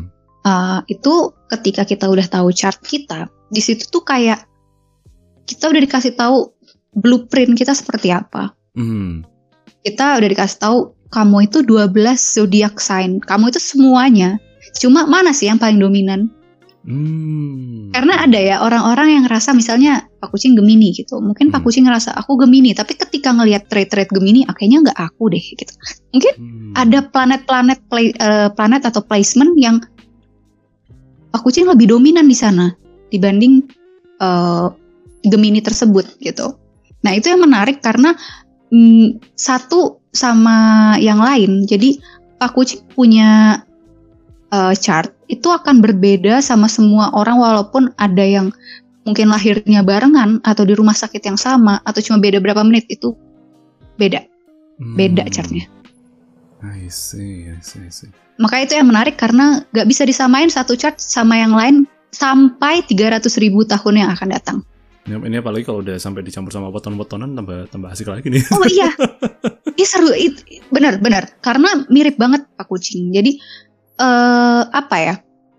Ini beneran bisa difusion karena ada salah satu temanku yang emang bisa bisa interpretasi weton-weton gitu hmm. dan surprisingly waktu itu aku ketemu klien dia mau dibacain astrologi sama aku dan dia ketemu temanku yang bisa baca weton itu interpretasi kita mirip hmm. jadi kita hmm? uh, ketemu di tengah gitu jadi it, uh, yang dibahas sama yang uh, weton di segi apanya, aku segi apanya, tapi intinya punya ke, uh, kesamaan gitu. Hmm. Tapi tapi juga menarik tadi sempat bahas mengenai birth chart itu uh, hampir mirip ya 11 12 sama dulu itu uh, almarhum kakek dari ayah itu juga punya buku primbon ya. Tapi kita nyebutnya buku almanak karena itu isinya segala hal-hal yang berhubungan dengan ilmu kejawen gitu ya. Itu pernah ada satu itu oh. yang di beberapa halaman itu yang menjelaskan tanggalan seseorang, weton seseorang yang tergantung dari jenis kelamin dan itu ada kayak bukan prediksi lebih ke, ke gambaran hidup sama aku lebih dominan ya, yang mana ada mana gitu. Jadi jalannya apa dan apa gitu. Terus habis itu yang paling asik sendiri dulu ini buku sering dipakai sama almarhum itu untuk sanak-sanak saudara atau anak-anak yang langsung ya om om tante pak de dan lain-lain yang mau nikah itu dilihat gambaran hidupnya bersama pasangan ini kayak gimana itu it's a weird book but sampai sekarang cuma ayah tau yang tahu itu posisi buku di mana almanak ini jadi walau alam cuma beberapa orang yang oh. tahu ya I, just know yeah. that iya. there's a book gitu aja ya tapi gitu iya itu menarik banget jadi, um, uh, I would say memang 11 12 awangan nih ilmu ilmu, ilmu berikut ini memang berkesinambungan betul betul betul betul betul banget ini kayak apa ya versi westernnya tuh astrologi lah gitu ketika versi, versi Jawanya, Jawanya itu weton bener bener bener Serius, aku pernah baca juga ya Pak uh, Pak Kucing hmm. uh, astrologi Jawa gitu. Ya sebenarnya gak jauh beda. Bener-bener ngebahas, hmm, bener-bener ngebahas uh, apa namanya ya kita tuh akan seperti apa kayak blueprintnya kita tuh akan seperti apa walaupun kita bisa merubahnya ya bisa cuma basicnya atau base-nya itu seperti apa gitu kayak ibaratnya kita uh, mau bikin rumah gitu ya. Kita yeah. kita punya blueprintnya gitu. Kalau ketika dibangun kita mau ganti jendelanya boleh-boleh aja dan sah-sah aja gitu kan. Hmm. Sama tapi kita udah tahu gitu loh. Kalau misalnya eh sebentar. Hmm. Ini berarti apa ya? Hmm. Kalau kurang lebih dari Pak sendiri apa ya? Garisnya itu udah ada. Pinpointnya udah ada, outputnya udah ada, tapi tinggal kayak rute-rutenya anggapannya apa ya kalau misalnya guyonannya sih kita bilangnya visual novel ya like the end point itu ada cuma episodenya aja yang bercabang-cabang ya nah uh, kurang lebih uh, ya. Kurang lebih something like that jadi kayak bener-bener udah tergambarkan bahwa takdir hidupnya laumulnya itu udah ada gitu loh cuma ya benar-benar tinggal benar. rutenya bakal ada rute yang agak sedikit susah ada yang sedikit mudah dan lain-lain gitu ya kurang lebihnya Betul. Uh, uh, uh. Mm-hmm. Kita juga bisa ngelihat kayak sebenarnya kam- kamu struggle-nya di aspek mana sih gitu. Dan ketika kita tahu itu, kita bisa improve di situ gitu loh. Mm. Itu yang menarik di astrologi karena akhirnya dikasih tahu kamu punya kekurangan di sini dan ini loh cara improve-nya gitu. Hmm, I see. Betul ini itu juga, salah satu media hmm. yang aku ngerasa membantu aku banget ya untuk menjadi seorang jahe yang sekarang gitu. Itu sangat membantu sih buat aku the the new brand improve jahe ya. betul, betul. Gila, gila. Berarti ini sempat juga jahe mencantumkan ada berbagai macam terminologi yang baru Pak Kucing denger ya. Ini ini juga dapat informasi dari tim Intelnya Pak Kucing ya. Itu sempat huh? ada mention beberapa hal mengenai astrologi tropikal, real. Kalau jawabannya tadi udah ya. Dan juga untuk tarot sendiri ada oracle dan I, I don't know how to pronounce it. Lenormand, Lenormand, Lenormand. Uh -huh. Ini boleh dijelasin nggak beda-bedanya apa aja nih? Oke, okay, kalau astrologi dulu kali ya. Hmm. Uh, astrologi itu ada sidereal sama tropical sama Javanese. Kalau Javanese kita udah tahu ya. Hmm. Kalau misalnya sidereal sama tropical itu lebih ke hitungannya beda. Jadi uh, kalau sidereal itu lebih Vedic, Vedic itu India, India punya gitu. Base-nya di India. Jadi uh, apa? Pergerakan bintang atau zodiak di sana jauh lebih cepat diban eh jauh lebih lambat dibanding yang tropical. Jadi hmm. um, ketika misalnya Pak Kucing nih Gemini gitu kan ya, hmm. kalau di di Vedic mungkin bisa uh, Taurus gitu. I see. Hmm. Oh, jadi beneran agak lambat yang bisa bikin uh, apa namanya perubahan-perubahan kecil yang kayaknya gue uh, Taurus deh, tapi kok di Vedic begini. Nah, itu sebenarnya basicnya mirip sama yang tropical. Tropical itu western based banget, bener-bener di barat banget. Sedangkan yang uh, India itu ya base-nya hanya di India gitu. Kadang ada tri, uh, astrologer yang nggak mau ngebaca kalau orang bukan di India gitu. Saking ininya. I see. Ya itu Hmm. sebenarnya mirip, mirip cuma ada beberapa poin yang misalnya yang real itu lebih ditekenin gitu. Kayak misalnya mereka lebih me- mengutamakan moon sign mungkin atau lebih mengutamakan uh, ketu atau rahu yaitu di kalau misalnya di apa namanya tropical itu mereka nggak mikirin itu gitu. Mereka lebih condong mungkin lebih ke rising sun atau lebih ke sunnya gitu. Hmm. jadi beda fokus aja tapi sebenarnya sama gitu. Dan itu akan relate maksudnya itu cuma beda media aja ya. Maksudnya kayak aku lebih kayaknya aku lebih relate uh, ke tropical deh. Tapi ada juga kok yang lebih relate sama Vedic Hmm, hmm. Terus kemudian untuk yang Oracle, eh sorry Tarot tadi ada yang Oracle sama Lenormand ini, ini apa nih? Lebih ke Oke. jenis decknya gitu? I, I don't know. Kalau tarot Oracle sama Lenormand itu lebih ke jenis kartomansi. Jadi eh, tarot kan 78 dan itu pasti 78 ya. Hmm. Kalau misalnya eh apa namanya? Oracle, Oracle tuh bener-bener sesuka artisnya yang bikin, sesuka apa pun yang gak ada pakemnya gitu loh. Misalnya eh, cuma tentang deck eh, perihal romance gitu kan ada itu Oracle lebih lebih tepatnya itu cuma ngebaca romance aja dan itu emang full tentang eh, kartu yang ngebahas romance gitu. jadi- Oh. Eh, lebih spesifik gitu kalau Oracle. Misalnya kamu butuh Oracle yang tentang eh, nge-guide kamu secara spiritually ya kamu beli deck yang itu atau kamu pengen nge-guide lebih ke romance atau relationship ya kamu beli deck yang mana gitu. Oracle itu justru menurut aku lebih gampang karena udah ada langsung bacaannya gitu di kartu tersebut. Hmm, hmm. Jadi kamu nggak perlu kayak belajar atau gimana untuk ngeinterpretasi oracle tersebut kayak ya kamu lagi butuh uh, guidance soal apa ya kamu tinggal tarik berapa kartu dan ya that's it gitu. Hmm. Hmm, tapi kalau Lenormand, Lenormand itu lebih versi lebih simple dan lebih simbolik lagi dari tarot. Symbolic in how kayak, kayak Contoh ya, contoh kar- kartu Lenormand itu ada yang namanya house, rumah gitu ya. Gambarnya rumah, udah. hmm. Dan emang artinya lebih ke rumah, keluarga, segitu. Be- eh, lebih bener-bener yang literal, bisa literal banget, bisa kayak simbolis banget gitu. Hmm.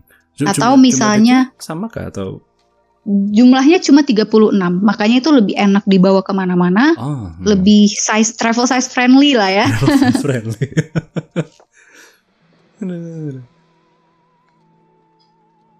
Halo.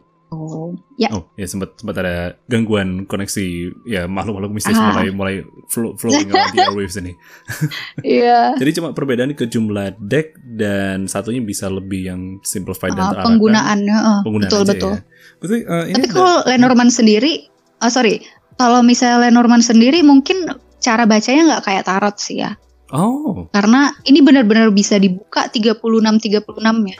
Jadi benar-benar bisa ngebaca bulan itu kamu akan kayak gimana dan itu bisa terbaca dari ketika kamu ngebuka kartu itu full gitu, namanya Grand Tableau dan Hmm. itu cara bacanya lumayan kompleks. mhm. karena kamu harus kayak tahu eh, letak letak kartu ini di sini dan bareng eh, di di sekitarnya ada kartu-kartu ini itu artinya apa itu kayak lebih kompleks menurut aku penjabarannya bisa lebih nyambung ke mana-mana gitu ya.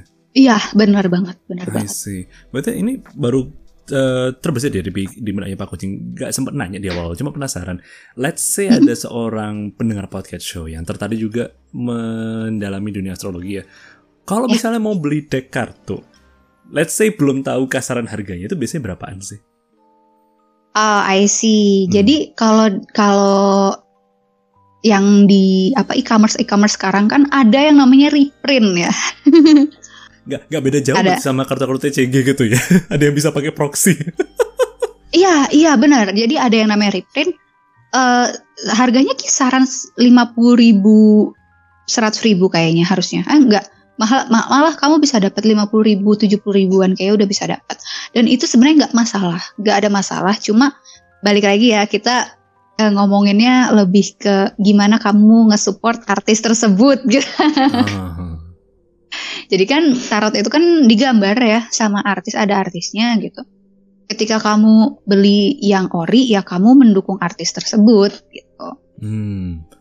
Tapi Gitu kalau sih. perkara uh, let's say on a practical uh, value, let's say misalnya kayak kebetulan kepepet. Misalnya jadi kebetulan kepepet dan beli yang proxy. Apakah itu akan mempengaruhi kayak bondingnya orang tersebut dengan kartu tersebut? Atau kayak apa ibaratnya kayak Terga eh, ya, gi- gimana kalau menurut Jaya sendiri?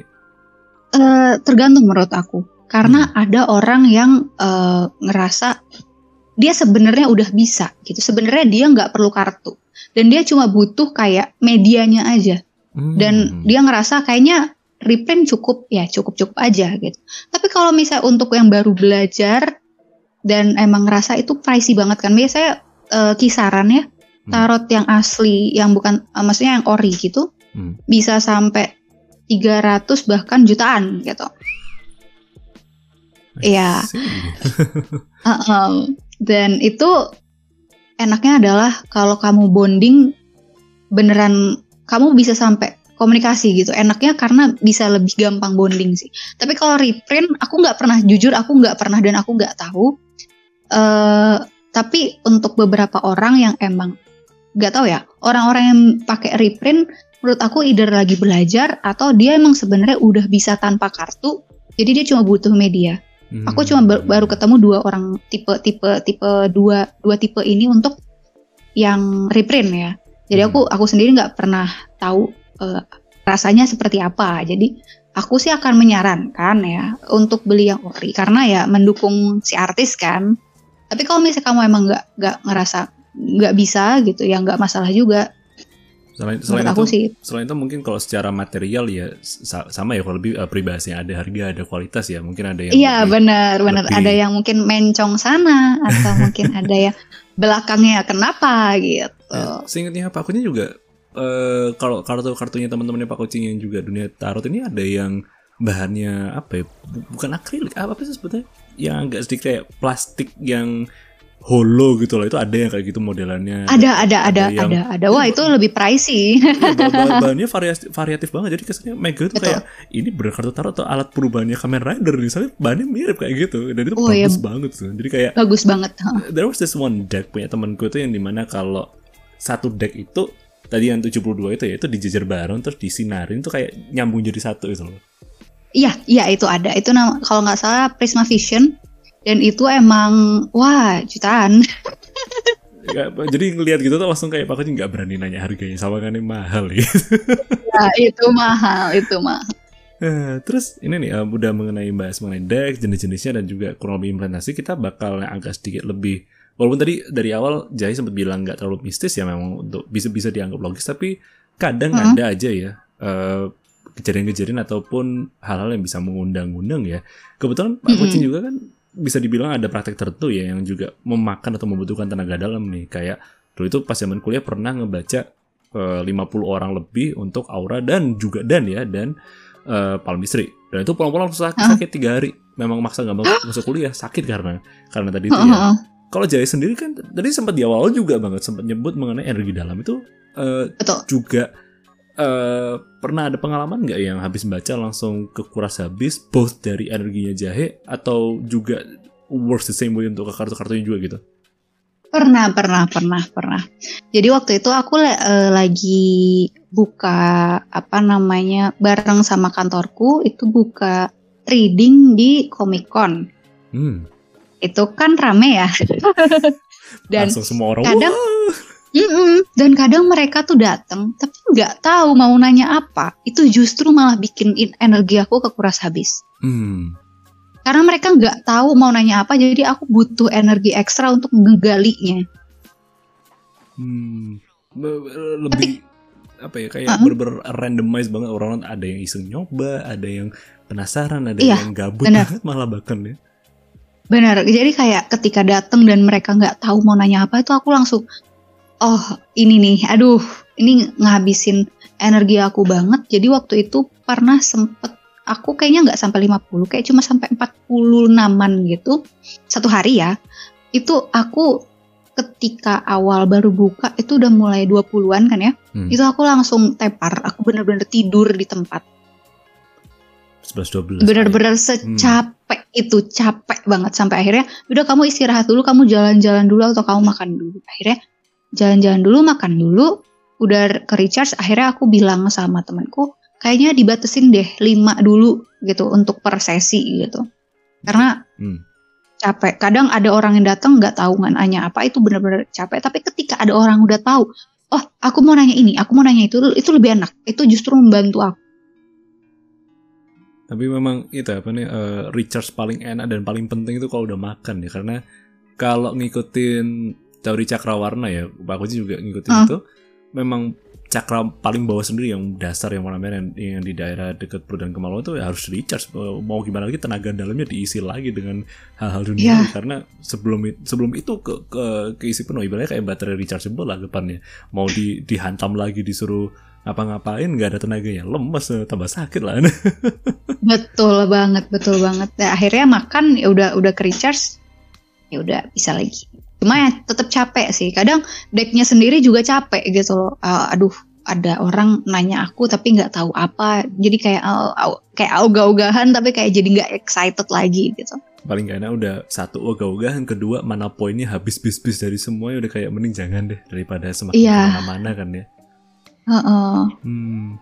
Nah ini ada pan- eh, pertanyaan yang menarik nih. Eh, apa ya? Mungkin kalau dari pengalaman Pak Kucing, kebetulan let's say nggak hanya baca palmistry maupun aura, ngadain spooky talks kayak gini itu kadang juga mengundang. Dulu pernah sama beberapa teman-teman lain itu eh, ada yang ganggu intervensi, ada yang suaranya masuk, ada yang statis, ada yang mendadak mati lampu dan lain-lain. ada Wow. kejadian lain. Untungnya malam hari ini aman. Sejauh Aman, ini. aman, aman. Tapi Aman. kalau dari Jaya sendiri pernah nggak sih ada pengalaman menarik kayak seperti itu? Misalnya let's say ada klien ataupun momen di mana di saat lagi praktek kebetulan mengundang makhluk-makhluk sekitar maupun sebelum di saat ataupun sesudah itu ada nggak sih pengalaman kayak gitu? karena aku bukan tipe yang perasa gitu ya. Jadi Hmm. aku tuh kalaupun ada memang dan klienku bisa gitu, aku nggak, aku bukan tipe yang ngerasa. Jadi Hmm. bener-bener aku eh, mungkin sebenarnya mereka udah dateng, tapi aku aku nggak ngerasa aku dan aku bu- bodoh amat lah gitu. Mungkin Ya kamu di sini asal nggak ganggu, nggak nggak- apa nggak ganggu ya sudah gitu loh. Mungkin karena udah terpaku fokus ke klien dan juga baca kartu jadi kayak sekitarnya enggak Iya. ya semuanya. Heeh, aku- dan aku juga nggak ada apa ya nggak ada eh, sense tersebut gitu jadi emang kan ada yang bisa ya kan Iya. aku ya kebetulan enggak I see, oke. Nah, eh, tadi juga sempat nyebut mengenai baca secara online maupun offline. Nah, kalau dari pengalaman dan pemahaman Jaya sendiri, ada perbedaan signifikan nggak dari reading session secara langsung dan virtual? Tadi sempat nyinggung sedikit, tapi Beda- kalau on a beda. broader scale gitu? beda beda beda aku justru balik lagi tad- kayak tadi aku aku ngerasa lebih apa ya deckku tuh langsung ngejudge orang tersebut gitu loh kayak Hmm, langsung aja deh nih kamu pegang deck aku dan akhirnya deck aku yang eh apa namanya ngejudge si klien bukan ngejudge sih, lebih kayak mengebaca langsung dari energinya klienku gitu.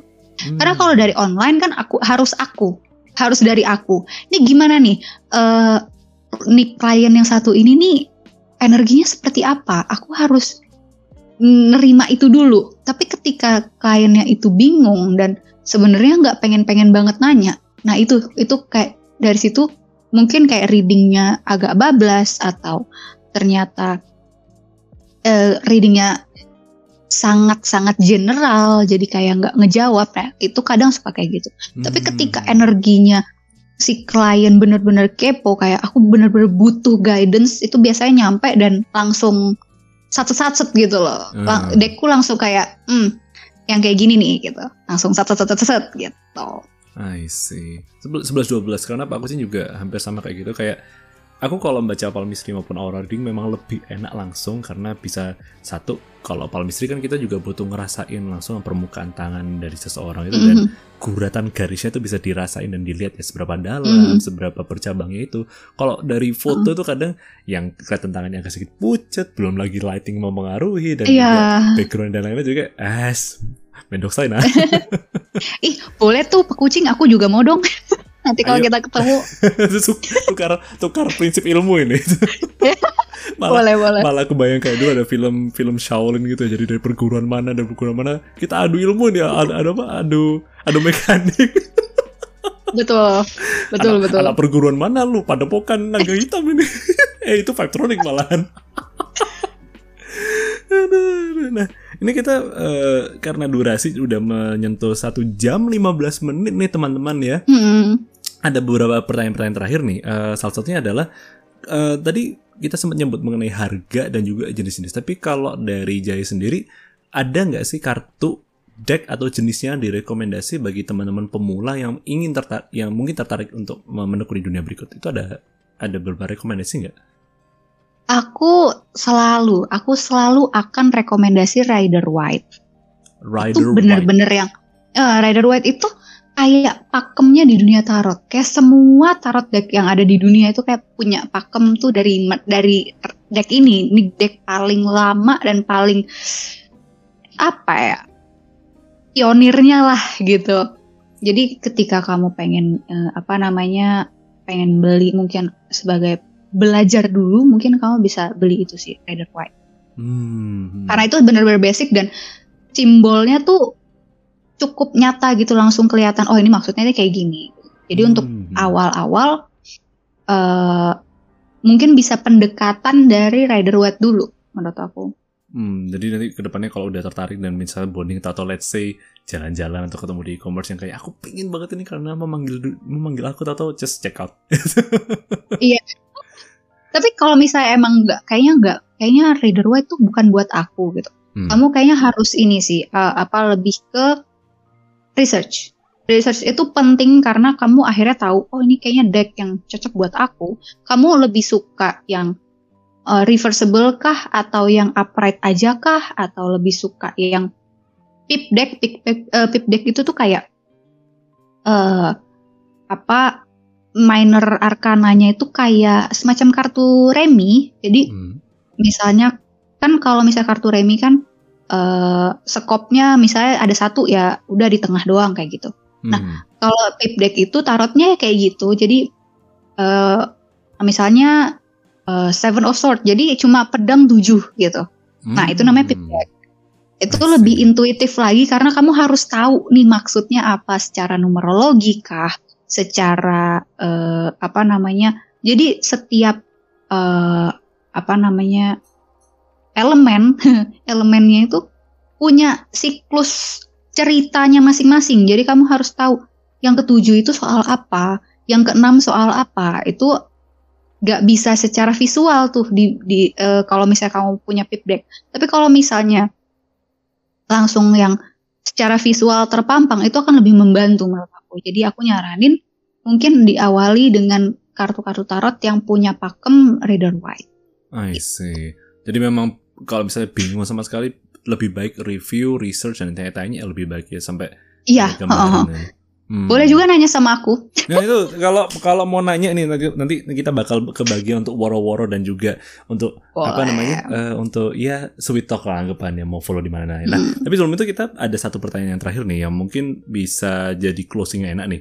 Selain Mm-mm. kartu deck dan juga of course the reader dan juga kliennya itu ada nggak sih unsur faktor-faktor lain yang bisa memengaruhi proses reading session? Kan tadi sempat sempat mention eh, mengenai planet dan juga di saat full moon ya. Itu Ah. eh give me the broad explanation kayak kalau misalnya pas lagi full moon tuh kenapa dan kalau misalnya pas momen-momen lain itu eh, bakal kenapa-kenapa gitu. Hmm, oke. Kenapa full moon? Hmm. Nah, ini nih. Kadang ad- eh, full moon itu apa ya? Mem- mem- memberikan energi lebih ke deck tertentu gitu. Mungkin Hmm. ada yang tadi aku bilang mereka cleansing akan lebih nyaman ketika full moon gitu. Jadi ketika reading pas full moon itu akan lebih entah lebih lancarkah decknya atau dari kitanya secara transit gitu, secara transit dari chartnya kita sendiri, full moon kali ini tuh bisa mengaktifasi kita yang lebih uh, gimana gitu kan ada efek-efeknya transit-transit uh, astrologi tuh hmm. misalnya lagi full moon in cancer terus abis itu uh, aku juga mungkin uh, moonnya mungkin ada di Pisces gitu kan sama-sama akhir nah itu mungkin uh, secara emosional atau secara apa ya uh, spiritual itu lebih jalan di full moon itu dibanding di full moon full moon lainnya atau di uh, apa fase bulan yang lain gitu. Jadi sebenarnya lebih membantu dari kita yang menghabiskan energi aja sih. Hmm. Atau decknya, uh -uh. lebih lebih enak lah gitu. Tapi kalau misalnya hari biasa sebenarnya nggak apa-apa, nggak ada masalah. Cuma untuk membantu kita nggak kehabisan energi ya biasanya di full moon. Ya. Hmm, I see, I see. Nah, tapi kalau misalnya pas lagi full moon, tadi kan sempat mention ada yang lagi proses charging atau pembersihan kan mm. Tapi kalau pas lagi proses itu disambi dengan reading nggak apa-apa kah? Atau memang kebetulan pas lagi itu nggak apa-apa dilanjutin aja gitu? Nggak apa-apa sih, nggak apa-apa. Hmm. Jadi setelah itu mungkin bisa dijemur, jadi ya nggak masalah. Mau oh, sekalian gitu ya kapan Ya bisa. Ada hmm. faktor-faktor hmm. lainnya yang bisa mempengaruhi, misalnya kayak let's say cuaca mungkin atau kayak apa urutan konstelasi planet gitu? I, I don't. Enggak know. sih. I'm just asking this on on, on a whim. Enggak sih, tapi yang diperlukan banget adalah kamu harus tahu mau nanya apa. Itu itu menurut aku krusial karena ketika kamu nggak ada ide dan kamu nanya, kamu justru sedang menghabiskan energi yang si tarot reader ini gitu. Eh, malah malah lebih menguras waktu, tenaga dan malah mm -mm, bikin betul. gak enak dan, session ya. Iya dan akhirnya ha eh, hasil readingnya itu malah blur banget, benar-benar nggak menjawab sama sekali. Hmm, hmm, hmm. Jadi memang uh, perlu dipersiapkan ini bagi teman-teman podcast show yang pingin uh, ngadain reading session bareng atau pingin nimbrung coba lihat ke Twitter space-nya Jahe harus disiapkan ya sesuai dengan topik yes, dan juga yes. sesuai apa yang ingin dipertanyakan karena jujur ini sama kurang lebih kalau teman-teman ada yang tertarik juga pingin palm misteri maupun baca aura ke Pak Kucing tolong dipersiapkan mood dan mental kalian yang siap karena ini bukan tes MBTI ya Betul. Tes MBTI sedikit dipengaruhi mood berubah, berubah-berubah. Awalnya INFP, sakleknya berubah jadi e, apa INFJ besoknya, terus berubah lagi at, uh, INFJ. I'm sorry, I'm ranting karena my inner psychologist apa MBTI aku dijadiin pacu acuan sih. Jujur aku tuh nggak ngerti tahu MBTI MBTI gitu. Nah ini bisa bisa di balik layar atau ke depan ke depannya nih.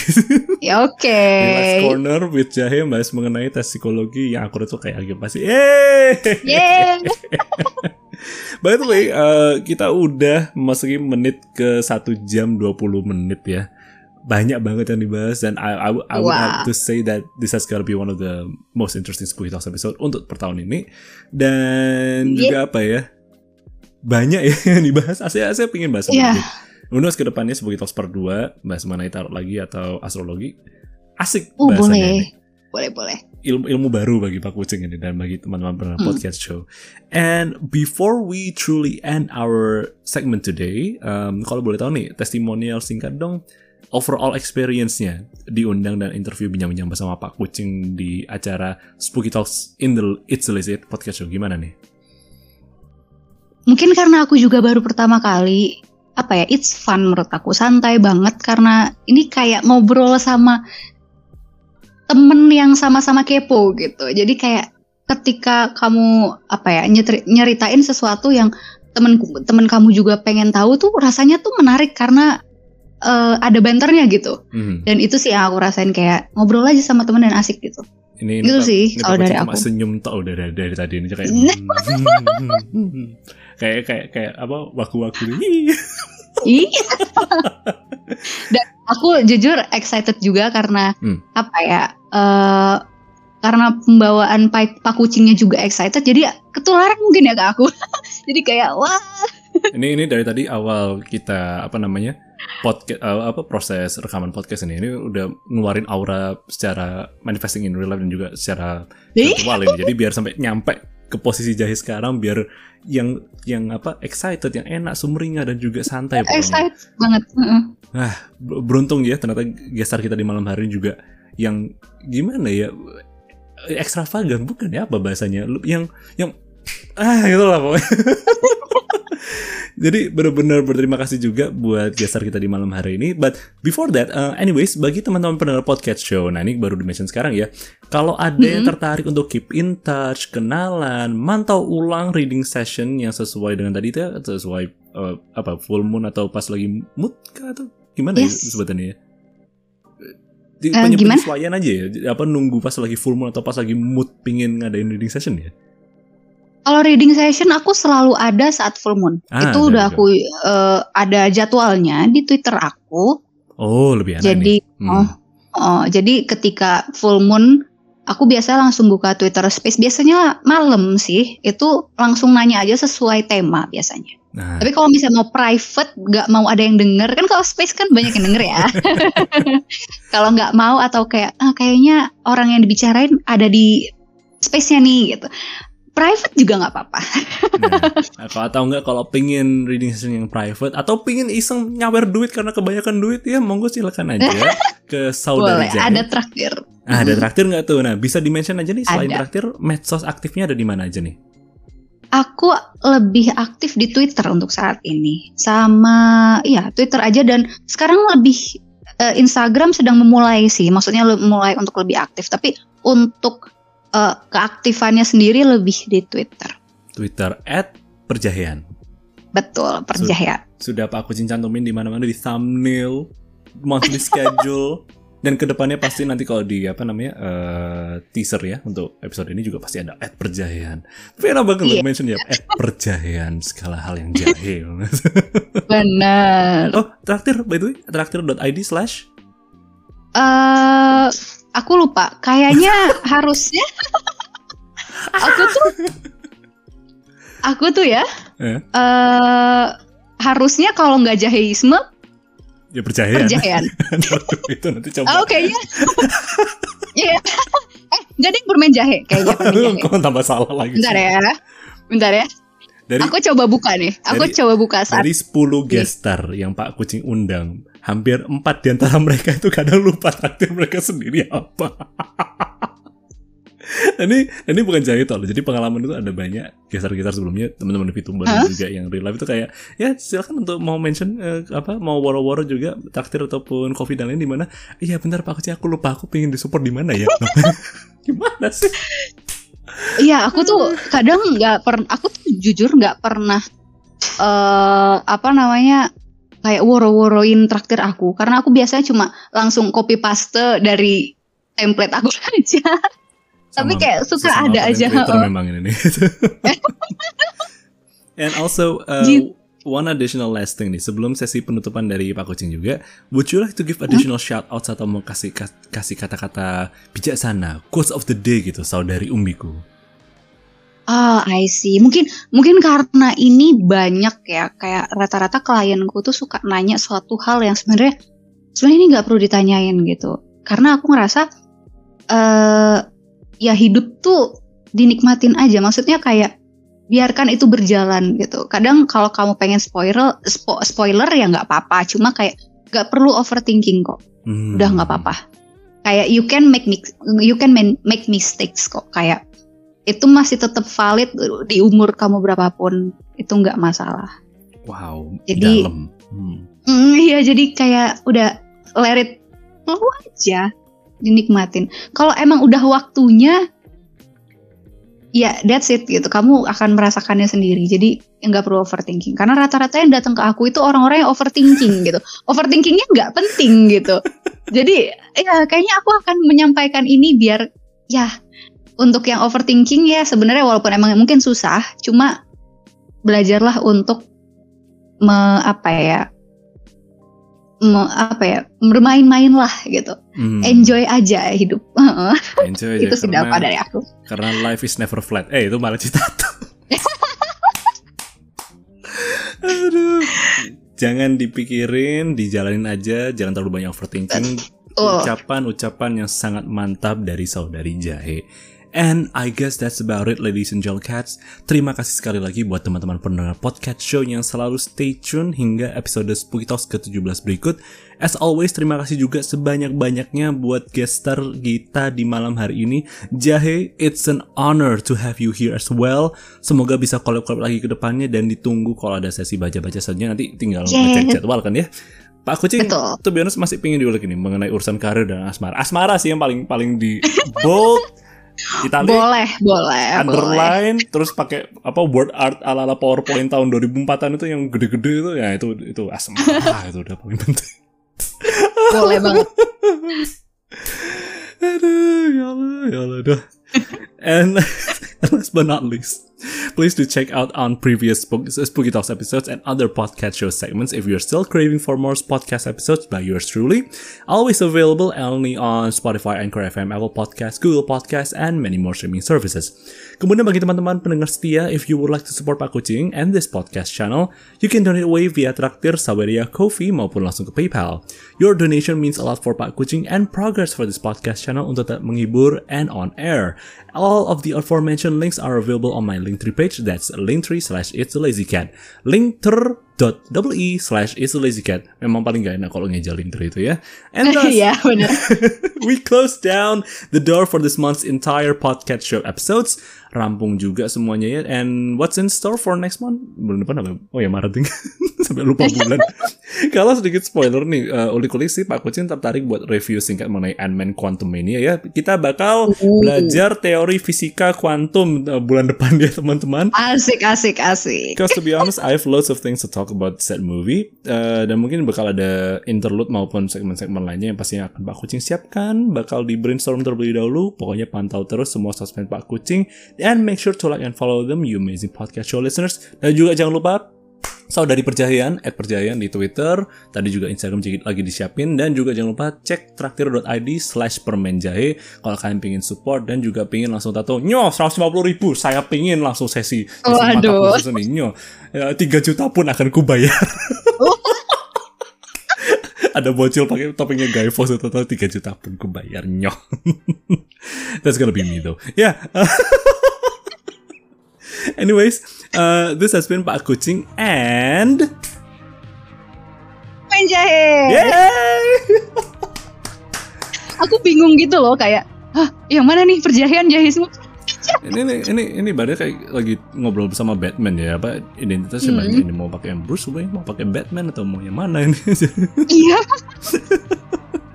always a pleasure to have amazing and outstanding guest stars ya. Kita uh, bersama Pak Kucing dan Jahe of course ya di Spooky Talks episode ke-17 and we will see you all again in the next one my beloved and amazing Spooky Num Nums. Stay tuned. Mata nenek bye bye terima kasih semuanya. Bye bye.